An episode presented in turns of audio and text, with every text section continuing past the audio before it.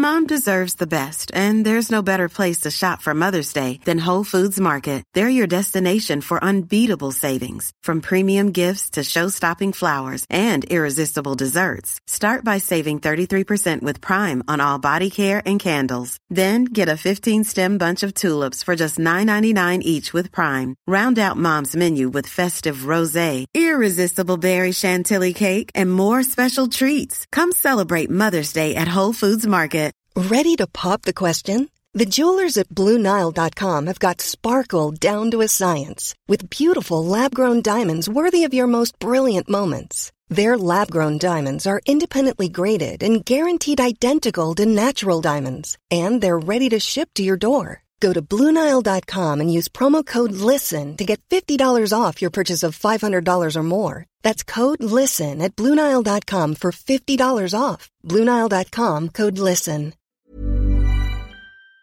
The things I'm seeing on Twitter, and here's, I'm very like sex positive. I'm here for it, but I just was not expecting this turn to be taken of seeing so many dicks and holes. Do you know what I mean?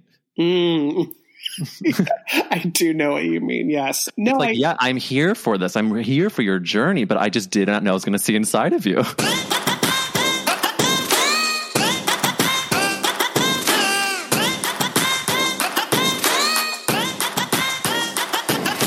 Hey everyone, welcome back to That's a Gay Ass podcast. There is a lot going on. Spring is in the air. People are getting vaccinated left and right. Jen Shah's going to prison. Um, I also want to say another exciting piece of news besides the indictment of Real Housewives of Salt Lake City star Jen Shah is that I finally made an appointment for a psychiatrist. I know every day listeners are texting me like, when are you going to get your SSRIs? When are you going to get the SSRIs? Um, don't worry, my friends. My appointment is in a couple weeks and I will absolutely keep you posted. Uh, I do want to give a shout out to a really nice message I got today that was from uh, someone who is a new listener of the podcast. They said, Hey, Eric, I told my girlfriend to check out your podcast because I saw the feature you posted and she is bisexual. And she loved it it made her realize that Belle from Beauty and the Beast was the first time she was attracted to a girl. Just thought that would make you smile. I mean, it did make me smile and bring back a whole bunch of memories. I can 100% see why Belle would make uh, a bisexual young woman be like, Ooh, what is she reading in those books? True and a bit alarming. Um, but also, it brought back memories to me of Gaston. Oh my God, the things I wanted to do. I was so jealous of LeFou. I just wanted to burrow in his hairy chest. this is turning into a, a, fan fiction podcast about the dirty things I want to do to a cartoon character. Uh, but I do love these messages that are sent to me, so keep them coming. And I did just post that most recent message on our uh, podcast Instagram. It's at GayS Podcast. However, let's get into this week's guest. We have Louis Peitzman, someone I've known for many years. I met him at a Sondheim cabaret celebrating his birthday. It was called Sondheimus. So that's going to already kind of give you an insight into what this interview will be like. Uh, Peitzman is an incredible writer. He is so funny. He has bylines in the New York Times, Vulture, Time, BuzzFeed, and more. Uh, and he is a Twitter celebrity. He is so incredible on Twitter, so funny. His handle is at Louis Peitzman. It's L O U I S P E I T Z M A N. That's Louis Peitzman. Make sure you give him a follow, and um, and you will not regret it. Also, if you like this episode, or if you're uh, uh, uh, one of our weekly listeners, I'm so happy you're here. If you could do me a favor and give us a five star review, and make sure you subscribe, it's so amazing to see uh, all of your nice messages. Enjoy this episode, my friends.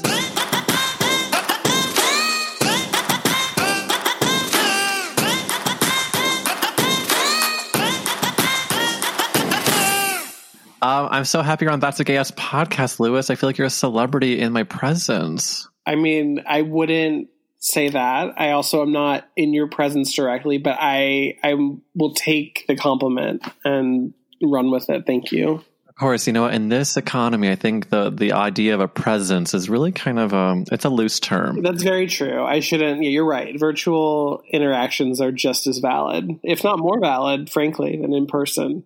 Quite frankly, more valid? Do they have the same meaning? Do they feel as good? It's to be determined how. I, I yes, I I would love to give you COVID specifically, but I I I yes. Otherwise, I agree with you. I just I wanted to share that specific desire. that means a lot. It really does. I, My can I- pleasure. can I tell you something crazy? Please do. I discovered the most simple snack today that actually rocked my world. I've been eating the same thing for the past 10 months. We had Okay. we had we had some leftover celery, Louis. I dipped her in a peanut butter and I swear to good god, uh, it was as if I walked on the moon for the first time. Okay, a few things I want to unpack here. Um, starting with, do you think you invented celery and peanut butter? Wait, has someone else done that before? A very popular snack. What if I was like, "Oh my god, I just discovered a candy called Reese's peanut butter cups?" No, but like celery and peanut butter, in fact, predates Reese's. It's a it's a very well established snack. You can you you put the peanut butter in the celery and then you add raisins, and it's ants in a log. It's like a classic snack. Well, now you're just talking in a fantasy realm. I don't think anything you're talking about is real. I wish I wish I were kidding because here's the truth. I hate celery and I hate peanut butter. Those are two foods that I literally cannot abide. So I Um, chose the two foods you hate the most as the most gorgeous snack I've ever had, and here I am looking like a piece of shit. Those might be my least favorite foods of all time, actually, yes. Peanut butter makes me physically ill. Like I, I cannot eat it. Um, Well, then that leads me to my next question: Who hurt you? What happened?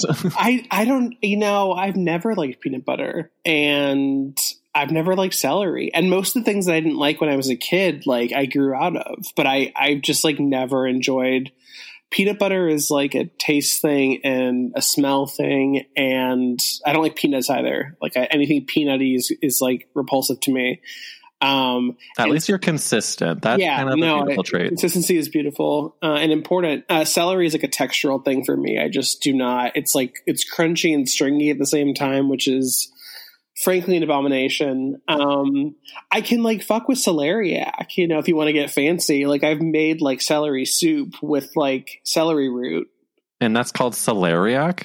Yeah, unless I'm saying it wrong, in which case I'll like text you after this is over and be like, please edit that out. But no, I'm pretty sure that's what it's what it's called now. It's pronounced. So then, how would you describe your palate? It sounds quite elevated, but also you're negating really good food. I'm confused. Um, I mean, I I don't know. I I I'm definitely a creature of habit, so I eat the same things a lot. I I just got back on WW, which is what they call Weight Watchers now, because they don't want you to know that it's a weight loss program. They're Just trying to WW. We don't want to make any full words here. I actually, trying to, to, to keep that quiet, but it's a weight loss program, which I find hilarious. I'm very well acquainted because my husband has been doing WW himself, and we've actually we're literally making a WW recipe this evening. Okay, I love that. That's very cute, and like, congrats on being married. Very happy for you. Um, but uh, yeah, I got back on it in January after just doing some light binging throughout the Hmm. pandemic. I definitely like I, I've been on and off for years. Um, by the way, this I'm talking about dieting and weight loss. So if this is triggering for anyone, I just want to like put that out there because I honestly I don't talk about it on on Twitter not because I care, but because like I, I people are really have a hard time with it, which I completely understand. So I'm I'm providing a content warning for your show. But yeah, so I um I have done it for like years on and off, and it always works when I do it, but then I stop and it like stops working, which is because you know that's how diets are. Like it's like not hard to lose weight, but you can't keep weight off. Like statistically speaking, you will gain it back. But like it's so cute that we keep trying.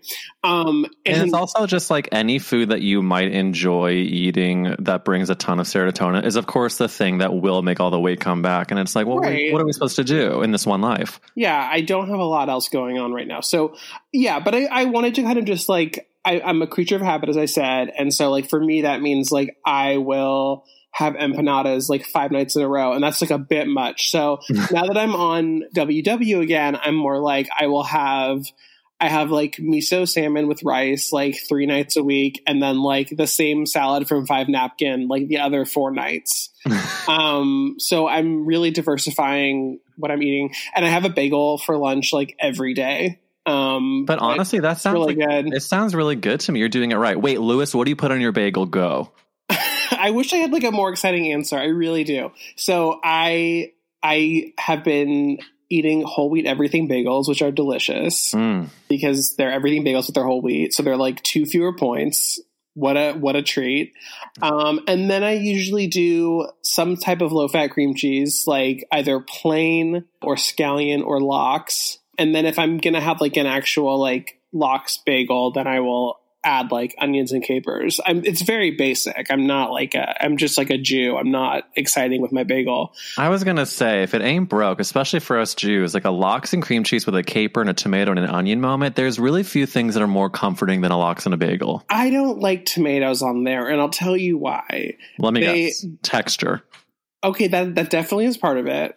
But they look too much like lox, and it feels like a lie. Because you'll like look at it, you look at a cross section of the bagel, and you'll be like, "Oh, I'm get look at all that lox in there," and then you're like, "Fuck, it's actually half tomato." Like I've been conned, and so So on principle, you won't eat the tomato because it's lying to you. exactly. I did. Um, there's a bodega near me that like I late night ordered their like special bagel, which was just like a lox bagel with scallion cream cheese instead of regular, and avocado on it. So I, it was like a, it was like a Mm. lox bagel with avocado, and it was good, but it was like. It's a little bit like too rich to have like like cream cheese and avocado and smoked fish. Like it's Yeah, a- it like seems cut- like kind of a battle in your things. mouth. Yeah, it's a bit much, but I, I wasn't mad about it. I also was like, I was very hungry and it was like 2 a.m., I'm sure. So whatever works in that moment. Absolutely. The other day, my dad said that I was like, "Uh, "What are you guys having for dinner?" Because there's nothing else to talk about. And he and he said, "Well, you know, we're just going to do a classic Jewish dinner." And I was like, "Dad, that could be so many things." And it turns out he was talking about like turkey and corned beef. That doesn't count as a classic Jewish dinner. That's like, that's a classic Jewish dinner to me would be like you start with matzo ball soup.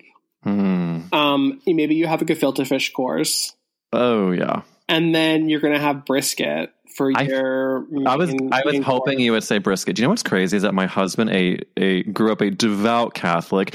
During Hanukkah, he, I was with his parents for the month in December, and we he, he made his Catholic parents a brisket latke Hanukkah meal, and it was actually beautiful. The only devastating part was when my in laws looked at the latkes and the next to the bowl of applesauce and sour cream, and they refused to try the the dip-ins.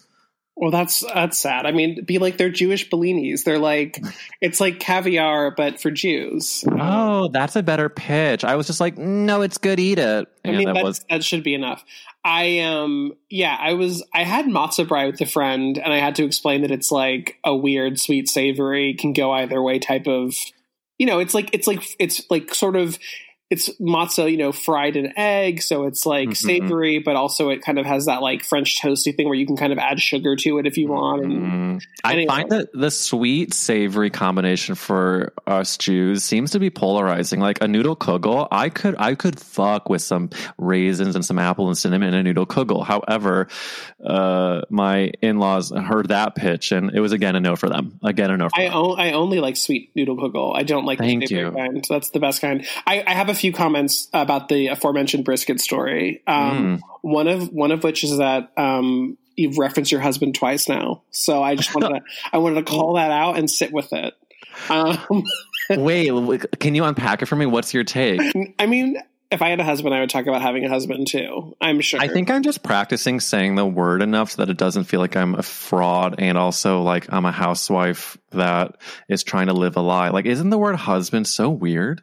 It's very weird. Um, but you guys have been together for a long time, right? Because I, when I met you, I met both of you at the same time. hmm Yeah, I mean, and I, that was so long ago. I mean, we were ch- we started dating when we were 23, I think. That if that if that makes sense. And Okay, so you're married and younger than I am, so that's that's fantastic. I love hearing that. I but you are, but you did just celebrate an anniversary, Louis. Don't discount yourself. I I did, I did. I celebrated an anniversary. That's Happy anniversary. I think Thank that's so beautiful. And like, come on, we are two men that are dating or with other men, and that's just a feat. I mean, men are bad. Men are bad, and I, and and I had been single for a very long time. When I met you, I I was single, if you can believe that, and I had been single until a year ago, like since then. So Oh yeah. it was a So long stretch. how are you how are you feeling celebrating this one year anniversary? It's nice. It's like I, I mean, I am a very neurotic person, as you know. hmm Um, and so like my like normal thing would be to like go on a podcast and like talk about how men are trash and like how I am anxious about dating and all this stuff. So it's just like a very different context for me to be in. And I realize I'm not complaining about having too much stability in my love life. Um, but yeah, it's just like totally different. I mean, it's it's great. He's great. Um, and we're happy and it's it like definitely made last year a lot easier um it was like a hard year and and he definitely dealt with more shit in his personal life than and family life than I was dealing with but just like overall obviously not a great year for anyone but yeah I think like not being single was quite helpful in the uh, quarantine context Yeah, but I also feel like the fact that you were able to get through this specific last year, like this anniversary, I feel like means needs to mean more because it is a feat. The fact that we've been able to get through this without our partners gouging their eyeballs out. I mean, I'm a I'm a neurotic terror to be. Do you know how many times I've been like, "Can you just tell me I don't have COVID?" or "Can you just tell me that like, can you just tell me that I'm not dying?" or "Can you just tell me that I'm that I'm going to be successful?" or "Can you just tell me that I'm not a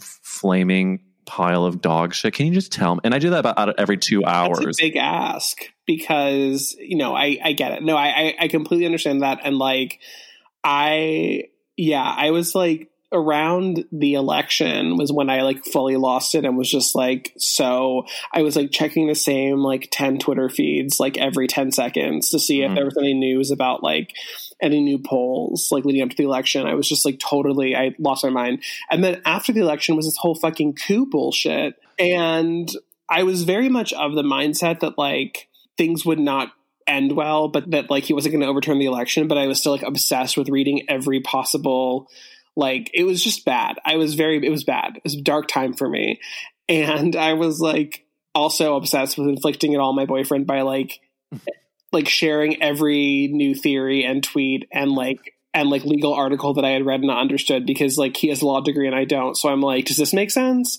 Um, and also like studies politics and like fascism and knows more than I do. So I was like fact checking my crazy with him and he's like I think more cynical than I am, so not the best person to like talk me off the ledge. Oh, interesting. I was curious about like how how does the talking down happen because it's uh, we're not easy, Louis. We're not easy. No, but I'm like I'm like a crazy person who's also like assumes things will work out in the end in Mhm. some way. So like while I was like again like I was worried about like the long term implications of like lying about the election and um you know right wing extremism and violence, which obviously I was not wrong to be worried about those things, uh, and I'm still worried. I was also like I think that like Biden will be president and like you know that will be a marginal improvement and so we can kind of focus on that so i was you know like bright side about it Interesting. I mean, are wait, where are you? You're not. From, where are you originally from? i'm from la Duh. Ugh. So, are you just an East Coaster for life, or do you ever want to go back?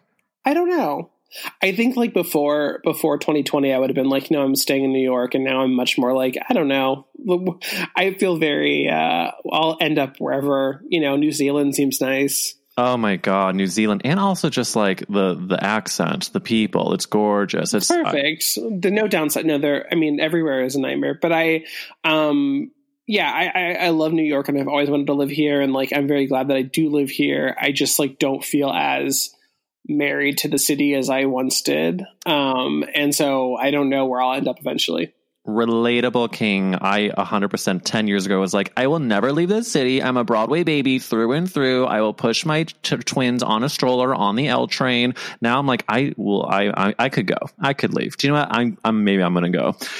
But California does sound great. New Zealand does sound great. so where are you now I'm in New York now. I, I've been here for the, for the vast majority. i but fully thought you had moved already which is I, which I love that I thought that I love that too for me. we, we never was we never hang out and I mean there's a pandemic so like that's a reasonable excuse. I mean, for all you know, I could have been living the dream, like sitting by a pool, but no, I'm in a, a one bedroom in Astoria with my radiator fucking testing me every last second. I'm shiny as hell. I'm sweating through my clothes. My building was built in 1804 and it's like a living nightmare. I just closed the window for this podcast and I was, and I'm resentful of you because I like, Ugh. I'm, I live in a studio. I'm sweating my ass off. Um, Louis, thank you. I was talking to my therapist about like looking at apartments and like my issues with like temperature control and how it's a big thing for me because Yeah. like, and how like if I had a bigger place I would need like more AC units because I need AC like all the time and how like I'm always overheated because of radiators and he was like don't these places have like central air and I was like what are you talking about I think he lives in like uh, one of those like newer buildings like a Oh. high rise where there's a doorman and AC is like a thing like not a window unit um that's that's what i that's the impression that i got so i was like no hell's kitchen apartments do not offer uh central air but i love that you're in astoria my, my boyfriend lives in astoria um and i do not visit he comes to me because i live alone but um i hear great things Well, I love that he lives in Astoria and then it comes to you. I mean, you know what? It's it's also you keep bringing up this boyfriend. I don't know why you keep saying the word boyfriend. It's kind of wow i have no you know what like i when i so when i tweet about him i like sometimes i use his like at and other times i don't but i i occasionally call him my boyfriend but like i usually just call him by his name because i'm like people can either figure it out from context clues or not like i don't really like I, like I think on our anniversary i just tweeted his name because i was like well I, it's implied that he's my boyfriend i actually like don't like saying my boyfriend too many times. I, I find it to be a little bit cloying. The worst thing, though, the worst fucking thing is when people say the boyfriend, no, It's- not the boyfriend. the boyfriend, the husband, the, whatever. Like, do not use a definite article. It is not cute. I don't know. It's like this sort of faux, like, I don't know what it is, but I hate it. I find it like disgusting. And Well, I saw a controversial take today actually on Oh, Twitter. good. Someone saying that I will never give my dog an Instagram and I will never put my boyfriend or partner's name in my bio. And I actually agreed that I would never do that. But d would you? I would definitely get an Instagram for my dog. Um, I don't have a dog, but if I had a dog, um, I don't think that I would put my boyfriend's name in my bio. But that's like, I don't know. I always find that so weird because like, I feel like the people that I know who do it are like non-monogamous anyway. So I'm like, isn't that like? right. I'm like the only reason that I would think to do it is like to be like hands off, which is like so stupid and not at all how I live my life. Like, I mean, I'm in a monogamous relationship, um, and it's a pandemic, but I just like in general do not believe in that kind of like hands off approach to things. It does feel performative to me. It's usually the Yeah. people that are like trying to flirt are the ones that saying, I, "This is my partner. Do not talk to me in that way." Meanwhile, it's like, here's this fi- ten fire emojis. Right, right. I mean, like we can. Uh, there's a lot to think about in terms of like what flirting on Twitter actually means, and I think you can definitely be monogamous and like send fire emojis, which is not. You're not saying anything other than that. I'm just. I'm. You know, it's complicated, but I do feel like there's weirdly a correlation between people who like want to assert they're like like want to make it very clear that they're in a relationship, but they also really want to send dick pics via DM. I also think that the pandemic has made the online flirting and all of that like go on steroids. The things I'm seeing on Twitter, and here's I'm very like sex positive. I'm here for it, but I just was not expecting this turn to be taken of seeing so many dicks and holes. Do you know what I mean? Mm. I do know what you mean. Yes. Um, no, It's like, I, yeah, I'm here for this. I'm here for your journey, but I just did not know I was going to see inside of you. it's a full colonoscopy video. I um, I was No, like, small intestines are gorgeous. gorgeous. I think that yeah. I mean, everyone's like. I think it's just very real that people have been inside too long, and it makes them horny on main. Like that's just Mhm. that's a very real thing. Um, and I think also like a lot of people who kind of would have maybe like look down on or at least like dismiss for themselves the possibility of like online flirtation have had to kind of like join the rest of us in that world. Like mm-hmm. I, met my, I met my boyfriend on twitter and i have no shame in that and that is how i've met most people that i have dated or had sex with over the past you know several years. That is how i live my life. Um, and like that was just like what worked for me. And i think a lot of people were like, no, I don't, I don't do the whole like online flirting thing. And now look at you, you can't meet people in the real world, loser. Get on Twitter like the rest of us and slide into some DMs. Hello, get in the water's hot. I mean, that's the thing is some people c- couldn't even imagine the, the flirting messages. I have a friend that is single and I, I was like, you, you can find people on Instagram or Twitter and it's not that hard. He's like, I have no idea how to even begin. I was like, let's say his name is Paul. I was like, Paul, literally respond to someone's Instagram story that they had posted with a genuine response and then start to flirt. And the next thing you know, you are either hope, maybe trying to get that connection for like to go on a date at some point in this planet, or you will be receiving graphic videos. It's like it's what whatever you want you can find, but he couldn't even wrap his mind around going into an Instagram DM and, and, and flirting in that way. I was frankly, it, it, frankly could not be easier. Is the thing, yeah, because men are disgusting, and we all know That's that. theme. We're noticing a theme here. Um, but you know um, what? Yeah. I was thinking about, you know, Louis growing up in LA, being an East Coast star, not only on internet, but with words, with, with wit, with, with humor. But Louis, was there something that turned you gay? Was it a movie? Was it a TV show? Was it a person? Uh, what happened? I really love the segue because it felt like the question just popped into your head naturally, and I was like, "It was so natural, Louis." Um, I couldn't believe how smoothly that came out. I'm being, I, am really like, I feel like I'm being bitchy, and I'm not trying to be because I'm. Oh no, I love the, I love the banter, Louis. But it's so gentle. Like it's just like I mean it in the most gentle way. Um, I don't know. I, I like, I, I've been thinking about this question since you know you let me know you might you might be asking me about it. Um, even though this is totally like off the cuff. Uh, I've just been like, you know, thinking about it. And I was like, I don't know, because like in many ways, I feel like, you know, my early theater education like made me gay, but also like, you know, my dad introduced me to all of that and he is not a gay. So it's, it's, it's complicated.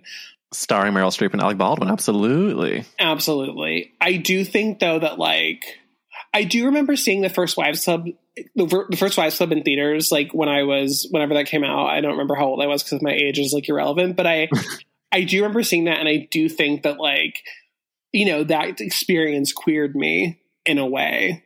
Like it right. is absolutely one of the most impactful movies for anyone. I mean, it's like I don't know who came up with the idea, but I thank them every day of my life. But I like forged a connection with it, you know, and like it definitely like I don't know that that to me is a is like a yeah a big part of my identity um, and like lots of other movies that I saw when I was in high school. But that was younger. I mean, that was elementary school, and I think it was certainly formative. That and Sam on Clarissa explains it all.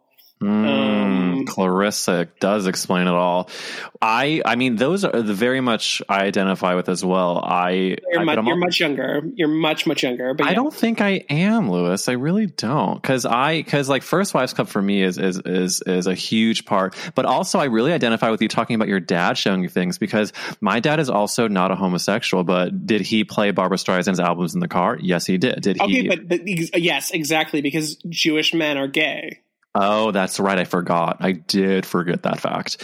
Um, all Jewish men are gay, and my Culture. dad loves the Opera. Culturally gay. I, I, literally like my first OBC was um, I think listening to Les Mis and full blast in the car and watching my dad do the hand motions like he was the conductor in the pit. He doesn't have an ounce of music training, Louis. But if you were to look at him in the car, you would think he's uh, conducted a, an opera before. Where's he from? Missouri. I don't know how this happened. Missouri. Okay. Yeah, but I mean that is a thing though. Like like like Jewish men of a certain age are essentially gay. Like they love Barbra. They love um not doing sports. Um I, I mean, some of my best gay friends are straight Jewish men.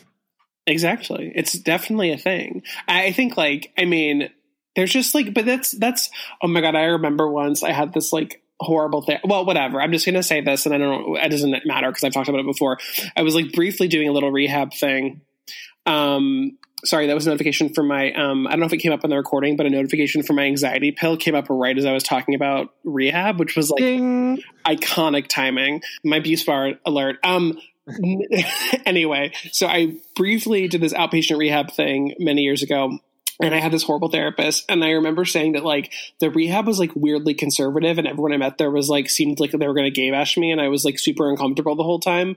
And so I never wanted to share because I was like, everything I share sounds gay, and I don't I don't feel comfortable here. And like it was it's so important to like feel safe in that environment. Anyway, my therapist there, who sucked but was also gay, was like, you could just be Jewish. And I remember thinking like that was first of all so funny, but also I was like, I guess because I had like I didn't like butch up my voice. I just like maybe spoke a little bit lower, a little bit slower, a little bit like less faggy, like just slightly, just like a, a tiny bit less. And I don't think that I would would pass, but he was like to people who don't have gay friends, like you could just read as very Jewish. Oh, I mean, he's pitching you to hide your homosexuality and just show your Judaism, which I understand. I don't know that he was in that way, but yes, I made like one friend there, and she then then like we were had lunch, and she said something super racist, and I was like, oh okay. I didn't. no sorry. I did not say oh okay, as in like we can keep being friends. I said oh okay, we will not be friends. You are super racist, but just to be clear on how I reacted to that. But um, my point being that she seemed cool before that, and then was like, by the way, I'm really racist. Confirmed that every person there was a conservative racist person. She, yeah, because I had come out to her and I was like, oh, good. And she was like, you know, as long as you're white. She didn't say that, but like that was what I then learned was her deal was like, gay people are fine. Anyway, People's Uh-huh. reactions when you come out to them, I find it to be it's like a really big litmus test as to if you want to continue to have a relationship with them. Like I like coming out is a just annoying. And I remember when I was I came out towards the like literally the last few weeks of high school because I didn't want to deal with people in high school having to react to it. But the people I did tell, most were like fine. But one girl was like, "Oh my god, Eric, duh, you didn't have to tell me." I was like, "That's not the reaction I wanted." So it's like that's I don't. Congratulations, you knew as a fag before I did. It's like no, I I'm letting you know in this Obon pan, and let me have my journey. This isn't this isn't your movie, bitch. I yeah, she sounds awful. I hate her. How is she doing though? Have you checked in? She's thriving, unfortunately. Uh, that figures. Um, no, I yeah, no, I agree with you, but I also like don't really feel like I came out. Like I I did, and I remember specific moments that I came out, and I remember coming out to my parents, and I remember like, You just said, "Can I please buy this original cast recording of Miss Saigon?" And my dad was like, "No, we are a Sondheim family only." um, actually, my dad did say we are a Sondheim family once because I was interviewing Andrew Lloyd Webber for something. And he was like, he was like, we're a Sondheim family, but he compared it to, he was like, we're Jews, but like, if we could meet the Pope, we would meet the Pope. Like, Uh, and that was his like ALW uh, comparison. Anyway, enough of my father. The point is, I feel like because, and this is like this is like the privilege of growing up in like a mostly liberal, although less so, not as liberal as I thought growing up, but like at least in terms of gay stuff, like liberal environment, is that like I just kind of like started talking about it and assume people would like catch up, like I would like talk about my crushes, and then it was like we can figure out the rest. I don't need to like declare my identity, which I think is it's very powerful to declare your identity. But at least in high school, I was like not there yet. I was more just like there's a really cute boy who just like transferred here, and I'm going to talk about how I have a crush on him, and people will just uh, hop on that. board or not. I mean, I actually think that's beautiful and brilliant that you didn't have to do this like mom or like sit down to have a monologue. But, but I think, but also like it wasn't like that I was so comfortable with it. It was almost like it was just the easier way for me to like because I wanted to talk about the cute boy, but I didn't want to like have the conversation. Yeah, it seemed to me like self care. It was like you knew it would be easier just to like talk about your truth versus just like we need to have a discussion about it. Of course, I like I chose the most dramatic chapter closing. I was sitting in the Chicago O'Hare airport, shoulder weeping to my mom over orange chicken. Like it, I didn't. I, I wish I had just been like, yeah, I kind of have a crush on this guy. I was like, every day. I've been thinking about this big, scary secret, and and I, I think I, w- I think I would have preferred to taken your path. Well, I mean, with, with my parents, I did send them an email, and I Mm. and I and I my therapist at the time, who was my first therapist, who was like, you know, my gay therapist, who was like the one who like the first person I really came out to, who was like working with me on all this shit, like was like the one thing you should not do is send them an email. So of course, as soon as I got to co- I got to college, and I was like, I'm gonna be, I'm here, I'm in, I'm in, I, in Berkeley, and like everyone's queer, and I'm gonna be queer. And I was like, but I hadn't come out to my parents, so I was like, well, I can't like really be that public about it because I don't want to like, I don't know. I just felt like it would get back to them somehow, even though like I'm sure they knew. It just felt like too much. Hmm. So I was like, I have to come out to them. So I wrote them an email, and and I was like, okay, like best, comma Louis, and then I sent. I don't know. I, I don't remember how I signed it. I'm sure I said love. Anyway, I sent it to them, and then I like went on Facebook and changed my status to interested in men. And then I was like, a weight has been lifted off my shoulders.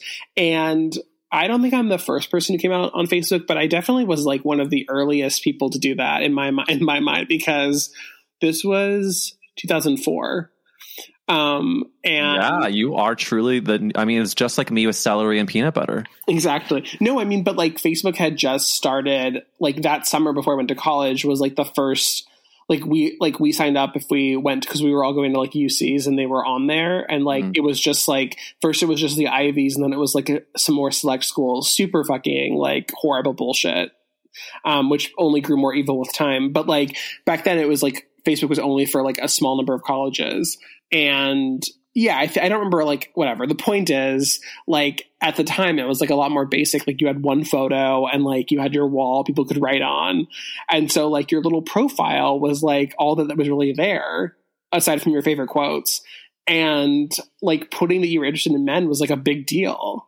Would it show up on the? Would people be able to like comment or uh, engage with that in any way? no there was no like news feed back then there was a, there was the wall so people could like see it. And you could also the, the thing that was like it was more about like finding people. So like i would use like back then like we used facebook you know in, in the old days you weren't born yet but like when i was using facebook as a freshman in college like you would like find people in your classes. Like you would search by class or you would like find people like in your dorm if you like I lived in an apartment, but you live you lived in a dorm or whatever. You would like search by residence or something like that. And anyway, like I want to ask you questions, but I don't want this to turn into like a masterclass of you talking about early Facebook. No, no, but I no, am but I- curious. but like, did but but what I was going to say is that like you also would find people you could search by like interest in men. that you answer my question? You answered my question.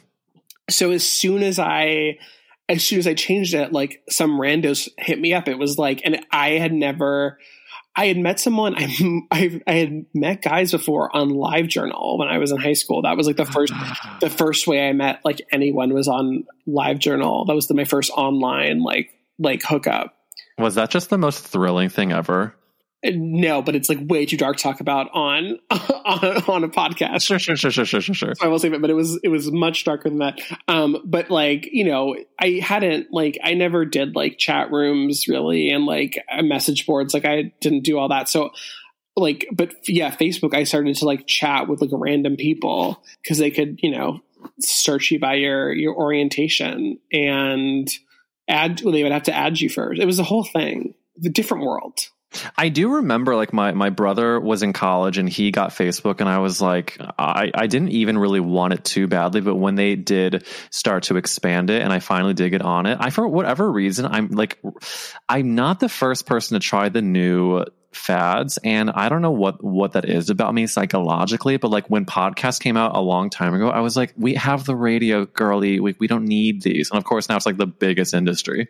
yeah, and it'll never die. Um, I think you know, as long as you're creating content like this, it will keep going forever.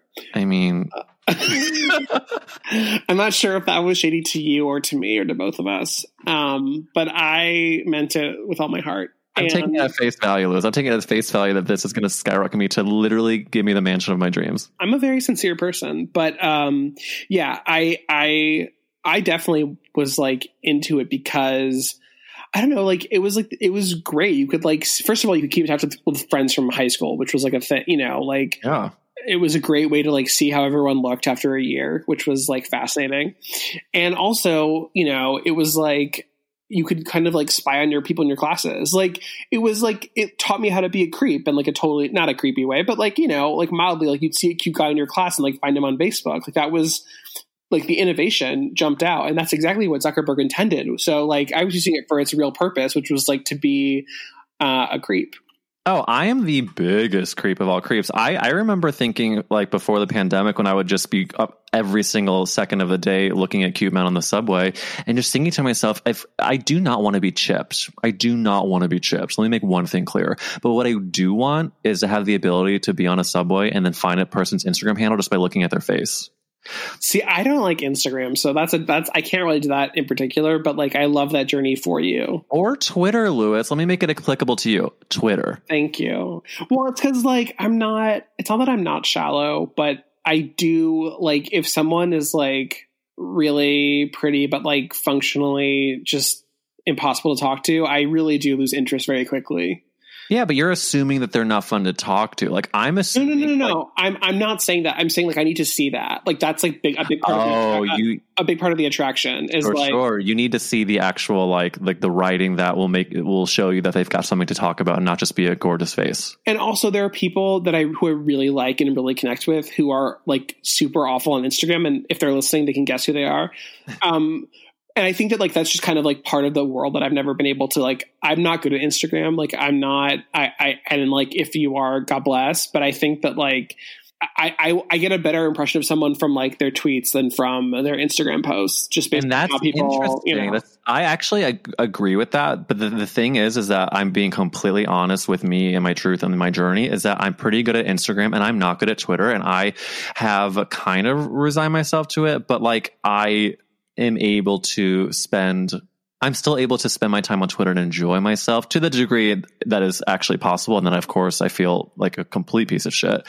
But to your point about, you know, getting to know someone and like, and having that conversation or knowing what the actual depth is to be attracted to them. Did I mention that I'm married? You you did mention it at one point, and I kind of we glossed over it, but I wanted to come back to Oh, that. if my listeners haven't, if I haven't talked about this yet, I actually got married. I've been with my, he's my husband.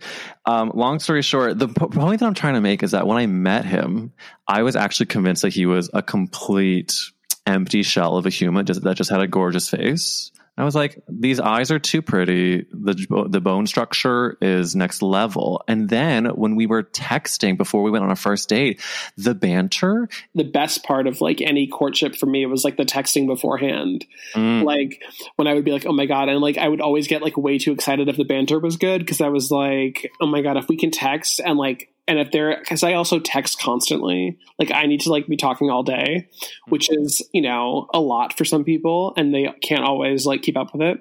So when I would like meet someone who could do that and like would meet me where I was at and be like constant back and forth, I was like always like in love right away, and then almost always disappointed by the actual date. Like it was like, it, or like, or you'd have a good day and good banter, and then you'd have sex, and then it would be weird, or like whatever it was. But like it would never end well, you know. Like I just did that a lot, and so I like. I was like, okay, I just don't want to like, as fun as it is to draw it out and have that like long kind of like texting courtship. I need to like get to it faster so I don't like build up the excitement in my head. That's a great point because good banter is like a drug. It is so, ugh, there's such an electricity that comes from it. And then to be, it's like you're building the height of the mountain the more banter you have. And that's a further that your fall if it's not going to be actually like a good payout in person. Right. And I think like also like it's I've had so many like online flirtationships with people who live far away or in open relationships or some combination and you're like, you know, you can really like get into the texting of it all and whatever else, but like you're not going to have a real relationship. Anyway, long story short that I've already made too long, when I met my boyfriend, he was home and it was I t- I first messaged him on Christmas 2019 and said something about his parents' dog because I am a real charmer.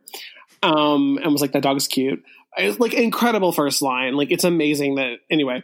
Um, Groundbreaking, groundbreaking. but I but I assumed that he was going to be home for like it was Christmas, right? So I was like, oh, he'll be home for like through New Year's, and then he'll come back to New York. And it ended up that he was home dealing with family stuff and did not come back. We did not end up meeting for another five weeks. um so we had like a full on like text relationship for five weeks and I was like in therapy being like, I promised myself I wouldn't do this again. Like, I don't know how I'm like so into this guy I haven't met. Like, I don't know if we have any chemistry. I don't know if we like we, he would even be attracted to me in person because I was, I, you know, as a super insecure, like, you know, Jew of, of rapidly fluctuating size, like I would always be like, they're going to not like me in person. Like that was always, they're going to not be attracted to me in person. That was always my big like insecurity. Oh, of course. I mean, like I thought Matt was going to break up with me every two days for the Right, first two right. years. uh, super healthy. So, um, anyway, all, all, all this to say, like, I, I did not want to be in a texting relationship, but it just like worked out that way. And it kept like getting pushed back. And then I was like, I had a couple of friends who were like, is he a catfish? And I was like, no, he's like a real person. He's just like, like dealing with like real shit. He's not a catfish. I swear to you. Like, he's not a catfish. Uh, he's not a catfish. Like we've met since then. Um, yeah, it was just like really drawn out. And then we met and it was good. But I was very worried. Wait, but I want to hear about the first time you met. Like, what? Like, there must have been such anticipation. Where did you? Was it? Where did you go? this is like not a podcast appropriate story so maybe like we should save it for like a like a one-on-one conversation Oh yes, well i mean it's not like whatever we we hung out we like we hung out we you hung out, and it was a really enjoyable time. yeah we like we talked in person so it was really nice I, I know you know you know what I you know what we did do on our first date is I took him for I did you did, do? I took him for a walk to uh, the water which is like what I have done on many dates but I love the water. I love the water. But I like you know I live like by the Hudson and I like to like walk down to the to like the the pier whatever Okay, it that, is. That is that is so romantic, and I'm not really just buttering your biscuit and saying that. Like, there's something it, to be it, said it for would like. be romantic if I hadn't said that I did it with like many other dates, but it, it was like it was it's a good way to like talk to someone and like experience. You know, it's less good in the summer when it's super humid, but it's like very much like uh, it's just a good space to get to know someone. One of my best makeouts ever was, I mean, by the water, sure, but this was like even better because we had a view of the water, but we were on a rooftop. And there was something about like, and also, I've never lived in a building that has like a nice rooftop. And so being at this Me guy. It's like a luxury that I one day hope to afford. But like, We do it- deserve that. we deserve a roof with a view of the water that we can make out with under the stars. I just, ugh, it's there's something so romantic and hot and dare I say rich of just like looking down at people as you taste another tongue. Do I regret saying that? I do. I, Don't edit it out. Don't be a coward. you know what? We're gonna stay tuned and see if I edit it out. Great. I don't think tongues have much of a flavor. okay, well, you haven't tasted enough tongues. That no, you're right. They definitely don't. not true. That's like, that's like no. That's can I just tell you? I, I'm just whatever. I don't even care. I don't know who's gonna listen to this, but as long as it's not my parents, I'm fine.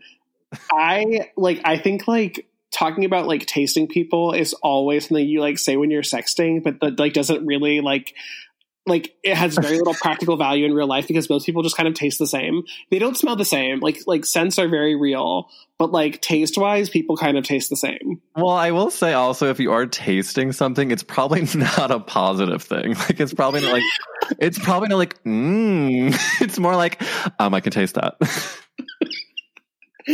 uh, I'm like I, I think I kept it like vague enough where it's it's still like a like a like an R, not like an NC seventeen. But I but you know, like when you're like you're whatever, you get it. Like I just think it's like a funny thing of like I want to taste like I want to taste you, and it's like okay, like I, I'm a person. I want to taste you, but I hope it's a neutral taste.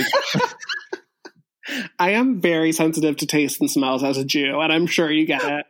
I want to taste you, but just please keep in mind that I'm Ashkenazi, and if it's anything above a six, I'm not gonna enjoy it. It's so true though. I mean, like I like I smell like Bath and Body Works moisturizer at all times, so Okay, this is hot. That's so good. it's a little much. I mean, like I I really like because I just like never want to smell bad. So I you know I have very good hygiene, and I also like not only do I shower and put on deodorant, I also like put on full body scented moisturizer every day. So I do smell like you know like a like a sorority girl a little bit, but in a but like in a fun flirty way. And your name's Tiffany N E I G H. Um, I will say though that you should have given me a trigger warning because my ex loved Bath and Body Works, and I think we went to a Bath and Body Works in any city we were in together, and it makes me think of him. Do you want to apologize? I think that it's far enough in the past that you'll be okay. That's not to say that like trauma does not live with us because it does. And like I still get upset about like I fucking saw a tweet from someone that I had totally forgotten about who I had like flirted with and then ghosted me and I was like angry all over again and this was like years ago. So I I am sorry. Um Thank you so much. I I mean that that shit does live with us. Like my like Matt and I dated pr- prior to meeting each other. We were both in long relationships of a person that had the same name. Does that make sense? Like whenever I hear Mhm. that name, it's like it ha- it brings up an emotion because how could it not? It's like his ex he dated for five years, my ex did- I dated for two years, and they both have the same name. Like what? What? Why did the universe do that? and they both sucked. You know what? They um in many ways they did. In many ways they did. You want to hear something crazy though? Is that a year ago? I, I haven't see, talked spoken to my ex in literally. I mean, maybe I talked to him like a year into dating Matt, but like so over six years. He did block me on all social media. However, I was walking around the corner of my personal block in Astoria and I saw one of his friends in a restaurant window and I was like, oh my gosh, there's Brittany. Then I'm like, wait a minute, there's um Brian.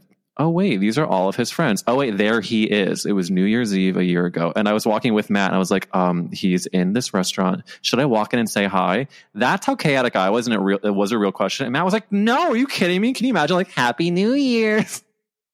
I would have done it. I kind of wish I had just to see like, have you met my hus- hus- uh, I'm Is he, sorry. Is he married? He is actually. He is. What is wrong with you? Aren't you all wait, h- how old are you? I'm 31. Oh, okay, that's fine. I, I'm bad at math. Say what you feel. Say what you feel. No, I'm bad at math, and I was like, "Why you thought I was like 24. No, I thought you were like 28. No, there's nothing. There's there's no shame in being married in your 30s. I think that I have a hard time when people are younger than that, but I also wish them well. I agree. I mean, someone I work with, he lives in Europe, and he was like, um, "Wait, you're married? It seems like everyone there uh, gets married around 30." And I was like, "It's not the case, but I think that in this country, like some people like want to get married, and I think some people do it because they don't have anything else to do."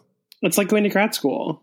Yes, it's just like going to grad school. Oh my god, what a brilliant analogy! But I think that like a lot of it for me is that like you know growing up and like certainly like in high school and college like I mean in college obviously things started changing, but I I didn't really imagine myself being married, and so it it never really factored into like my life plan. I wasn't really thinking about like my future marriage. Hmm. And so now that I'm like at an age at which many people would be married, I'm like I'm not bothered by it at all. Like I'm I'm totally happy to be in a relationship, and I, you know, I, I- I'm not like against the possibility of getting married in the future. I have no idea, but I I like it's just like never really it never really crossed my mind, and I'm still kind of catching up to that.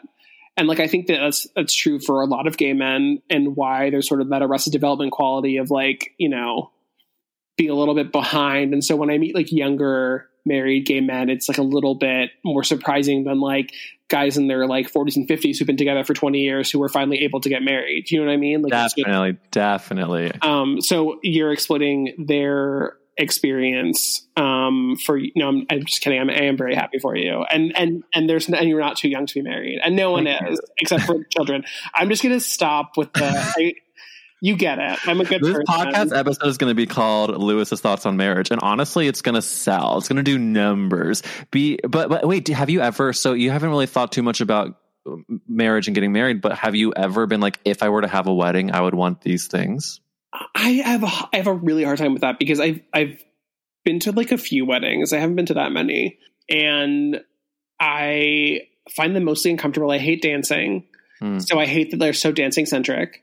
And I I like I'm one of those people. I like want a lot of attention, but I also like hate attention, and I get really anxious when I have too much attention on me. So like the idea of having a ceremony where I am the center of it makes me so nervous. Like I've actually I've heard that from from a bunch of people, and it makes total sense. It is one of the most like vulnerable things you can do. I was shaking before I got married. I was so fucking nervous, and I was like, and it was not because obviously I was uh, marrying Matt. It was just like to stand in front of um, 400 of my closest friends and to it wasn't. I'm kidding. It was it was only 375. Um, but to to be in front of all these people in this stadium that we rented out, it was absolutely insane to think that I was going to be like saying what I love about my now husband in front of all these people that I that I myself wrote. I was like, what if these jokes fall flat? And I'm just like giving a tight five about my marriage. It was like that would have been the most devastating moment to look around Dodger Stadium and be like, joking about our second date. Where did, you, where did you actually get married at Dodger Stadium? Is this a joke? I don't know. I don't know where the bit ends and where it, where it began. the bit is continuing. Um, it was yeah, we were in section A twenty seven. No, it was um, it was not. It was in a a gorgeous Brooklyn themed rustic venue in Atlanta, Georgia, and it was it Bro- was Brooklyn themed. that's what we were. Go- that was our aesthetic. We wanted Brooklyn in the South. Okay. Not actually, but we it ended up being like you know like a fucking No, I, I get it. I'm gay. It's fine. warehousey you know can- I- there were some candles. I love that for you. I no, but it's it is a weird thing because I'm like I like I have a birthday party every year, and I honestly I don't know if I have invited you in the past, but I definitely would have if I knew you were in New York. I Um, think you did, but let's just say you did. I mean, like, not. I, it's, I, I honestly would have. I, I really didn't think you lived here. Um, for some, I thought I. Uh, we can talk about this later, but I really thought you didn't live in New York anymore.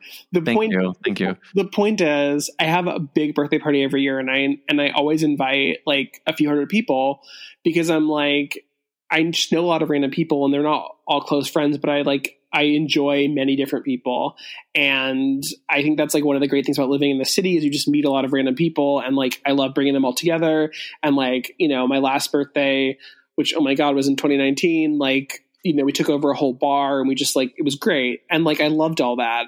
But as soon as people like started giving me too much attention and like saying happy birthday to me like i wanted to die. Like i don't that's the part of it i don't like. So i love the idea of throwing a big party but if i have to like hear people being like i'm so happy to celebrate your love i think i would like have a panic attack i don't i don't like that part scares me so I don't know. I'm not. It's the the idea of like being married does not scare me, but like a wedding is like terrifying.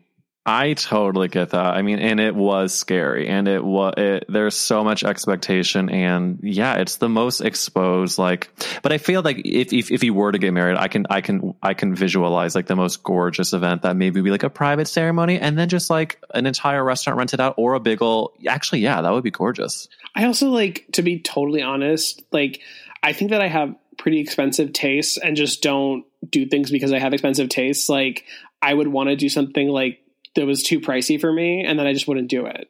If that makes any sense. It Like- does. I mean, it like- does. It's like I don't, you know, I'm like I I like I don't I, I just like nice things, but I also like recognize the limitations of my budget, and so I just would rather like not not do anything. I'm like I'm like I'm into like a like the idea of like a really. I went to this one wedding that was like really fancy, and it was like People Magazine was there, and they were taking pictures, and it was like the fanciest wedding I'll ever go to. Brag. Wait, wait, you you can't say who got married, can you? Oh, I mean, it, it, irre- it doesn't matter. I mean, it matters. She's lovely, and I they're both lovely, and I just doesn't. It's irrelevant. The point is, it was like a fancy wedding, and it was like, but like not like fancy, like you know, bougie, glamorous fancy, just like fancy, like you have some money, but you're like also really cool and like whatever. The point is, that like set the bar really, really high, and like I was like, oh my god, like I want like that. I want like that kind of like renting out this Palm Springs space and like having Uh. a, having a dessert buffet, like all of that stuff. I want it to be at the level of my bar mitzvah, is what I'm saying. That And- is amazing. I mean, And I could not afford my bar mitzvah, so no, who could? Who could? I mean, so I'm just not going to do it at this point in my life. well, there we'll never we're gonna never say never. We're gonna never say never. Do The- you? well, I mean, I never want to say never, but I'm also aging at a like I'm aging so quickly. It's actually insane. We're all just inching. my my hair my hair in the past year has grayed like it's it started with like and I don't mind because I like a little gray, but like it just it's happened so fast. I was gonna say I love a gray. Like like I'm excited for you. I know, but like my thing is always I like the gray hair, but but I have this like baby face, and I worry that like as my other features get older, I'm gonna look like I'm gonna look like a baby with progeria. Like I'm gonna have like like a baby face with like a little bit of like crow's feet and like gray hair. I mean, I can't wait to find out. Truly, I'm on the edge of my seat. I'll, I will post a selfie when I'm full full blown. Yeah, like, will you do an after photo? Please do an after. Old when you decide you're at a level that's the after, I want to see it. Okay, sounds good. Um, do you mind if I do some rapid fire questions before we end? Go ahead. Okay, you put in a newsletter that Leah was the MVP of Real Housewives of New York. Do you think this next season she will still remain the MVP? Uh, no, because second seasons are are notoriously hard. Okay, new question. Do you think they should totally recast OC or do you think they should just keep one or two? Or what do you think they should do with the casting? I think they should cancel it and salt the earth. But I also would be mad at a full reboot. Love. Do you think Alexis Nyer should be a part of the reboot? Absolutely. Which franchise is your favorite and why is it Potomac? Um, Potomac might be the best franchise. Um, my favorite is New York. I agree. I love New York. Will you ever buy a, a, a Brooks tracksuit? No, because it would look bad on me. It's not made for my body, and I don't need his name on my sleeve. Um, And and I find his weird phobia of vaginas to be off-putting and misogynistic. yes. And also, just why would you pay money for something that no one looks good in? Th- yeah, I mean there are a lot of factors, but I wanted to list as many of them as I could. Okay, now, you know what? I just want to tell you one of my favorite tweets of yours before we end this thing. Okay. You have so much gold on Twitter. If you're not following Louis, please follow. However, there was a, a question that said, What's the biggest red flag you ever endured? You said you dated someone who only watched Glee for the plot lines and then fast forwarded through the singing scenes. Are you okay? I mean, clearly I'm not. No, I mean that's that's just like a true thing that happened to me. That was my first boyfriend. What's, Ugh. what's crazy is that one time I subtweeted him because he had a lot of weird opinions. He and I I once like tweeted about him. This was like many many years ago, and said that like I dated someone who preferred Superman to Batman, which I thought was a red flag. Same guy. It's because it is a red flag to think Superman's better than Bat. Whatever. Not even. It doesn't matter, but it like, does. And uh, my other ex's family and I were Facebook friends because we dated longer and I knew his family and like they thought that I was talking about him and like he got back to him. It was a whole thing. But I like wasn't it, it was not about him. It was about my first boyfriend who I don't think interacts with me online in any capacity. But Um, that like proves that Twitter can be scary, and like I just like maybe why I'm bad at it is I'm not willing to take those risks because that I mean like it's it's a lawless land. Yeah, I mean that was that was a long time ago. That was like probably like seven or eight years ago. Yeah, I mean like having any sort of following online is like a wonderful um privilege and like a great a, a great way to like um you know share your work and your dumb thoughts etc but also like everything i tweet i assume i'll get yelled at for and like i do and that's fine because like there's a wide spectrum of being yelled at and like i stand by most things i've said and i also apologize when i'm wrong and i you know hope that i just uh walk the line between being like a little annoying and like fully cancelable. Cancelable? Can't you know? So, worth canceling. There's that. There we go. Even though cancel culture is not real. Wow, hot takes from Louis. I mean, honestly, you're an inspiration. Your your Twitter is gold, and I want to end this by you just answering the last question. The world's ending. You can only save one character actress. Who is it? Mary Testa. I saw her in Xanadu, and I died a gay death. I mean, yeah, I I quote her in my Twitter bio because she said something nice about me once, even though it wasn't by name. It doesn't matter. It was like the greatest moment of my life. I think that she's she elevates everything that she does, obviously, and I also feel like she could single handedly repopulate the earth in a non-sexual way. I don't know. She's just amazing. Obviously, I don't need to defend my choice to you, but um, it felt right. Louis, I haven't said a word. Um, look, I, am like, I'm thinking of, I'm just like anticipating your reaction. This is what I do. You know what? I just want Mary Testa to know that she is loved. She is an icon, and that word is overused. But Mary Testa, you are it. Um, we love you, Louis. You're a, a gosh darn star. You're so fun on this podcast. I'm thank you for doing this. What what a treat. Thank you for having me. It was worth um, closing my window and sweating for an hour. And that is the highest praise I have heard all day. Thanks for listening, everyone. I hope you enjoyed that conversation with the Louis Peitzman. Follow him on Twitter and all social media at Louis Peitzman, and follow me at Eric Wills. Uh, if you like this episode, make sure you subscribe because next week I am bringing on one of my favorite people in the entire world. So you got to subscribe and come back next week for that episode. Have an amazing rest of your weeks, my friends, and we will be back here soon. Bye.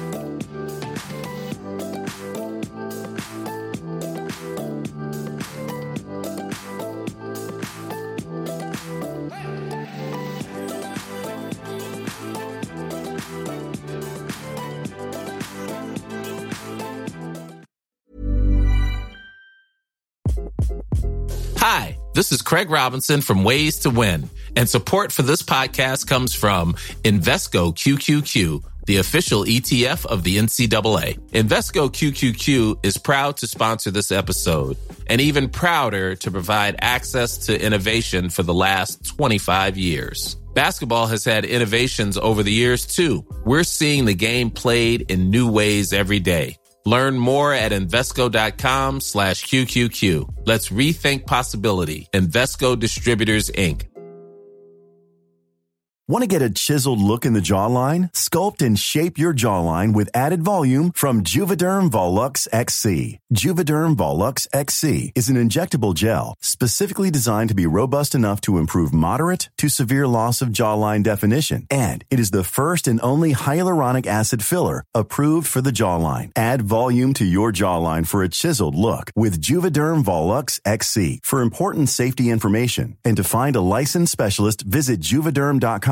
That's J U V E D E R M dot com. Not for people with severe allergic reactions, allergies to lidocaine, or the proteins used in Juvederm. Common side effects include injection site redness, swelling, pain, tenderness, firmness, lumps, bumps, bruising, discoloration, or itching. There's a risk of unintentional injection into a blood vessel, which can cause vision abnormalities, blindness, stroke, temporary scabs, or scarring. Talk to a licensed specialist to find out if it's right for you. Visit juvederm.com. That's J U V E D E R M dot com. Hey, it's Danny Pellegrino from Everything Iconic.